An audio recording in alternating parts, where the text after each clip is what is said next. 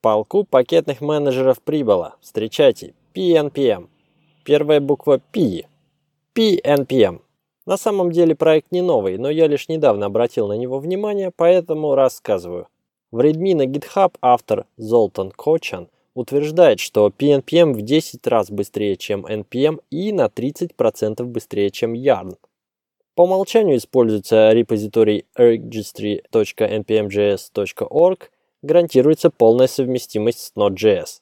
Этот пакетный менеджер, как и Yarn, умеет работать в офлайн режиме, имеет лог-файл, что гарантирует повторяемость результата, а также PNPM обещает повторяемость и понятную простую структуру папок внутри Node Modules, так как использует гораздо более простой алгоритм, чем современный NPM и Yarn.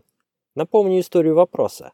В NPM версии 2 структура папок Node Modules была достаточно понятной. Основные пакеты, перечисленные в package.json, скачивались на первый уровень Node Modules, а их транзитивные зависимости устанавливались во внутренние папки каждого пакета в собственной поддиректории Node Modules.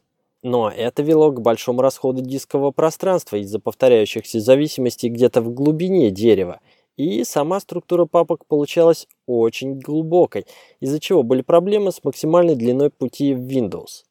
С выходом NPM версии 3, а позже и Yarn, мы получили плоскую структуру папок Node Modules. Автор PNPM считает это шагом назад и хочет сохранить понятную, предсказуемую структуру папок, как это было в NPM 2, но избежать описанных выше проблем – и достигает этого за счет использования симлинков. Правда, я сходу не понял, как это решает проблему длинных путей Windows, однако где-то в комментариях автор упомянул, что использует Windows как свою основную операционную систему для работы, и у него все окей. Более того, PNPM использует хардлинки на свой кэш, так что если у вас несколько разных проектов, использующих одни и те же зависимости, то реально место на диске расходуется всего под одну копию в кэше. В этом же заключается и ключ к большей скорости установки, чем в Yarn. Последний копирует файлы из своего кэша в Modules при установке, в то время как PNPM просто делает хардлинки.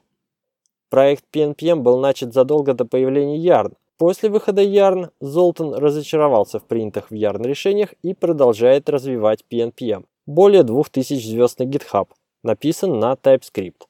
Кстати, в последнее время чаще встречают твиты с восторженными отзывами о свежих бета-версиях NPM 5, в котором якобы сделано все, о чем мы давно просили, и при этом сделано даже лучше, чем мы могли бы подумать. В детали не углублялся, но битва продолжается.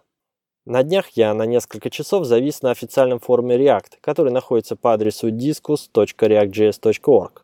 Много действительно стоящих топиков, читается на ура.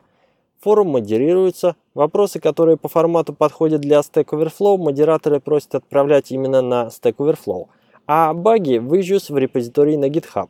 Таким образом, на форуме остаются более длинные концептуальные обсуждения архитектуры и лучших практик. Зайдите на досуге. Форум не очень активный, общее число количества обсуждений не запредельно – Поэтому отсортируйте топ и обязательно найдете что-то интересное для себя. А что еще интересного я нашел для себя на YouTube, так это проект HTML шорты от HTML Академии. Короткие эпизоды по 3 минуты о хитростях верстки. Простые и полезные советы в сжатом формате мне очень нравятся, поэтому порекомендую вам. Вот темы первых выпусков.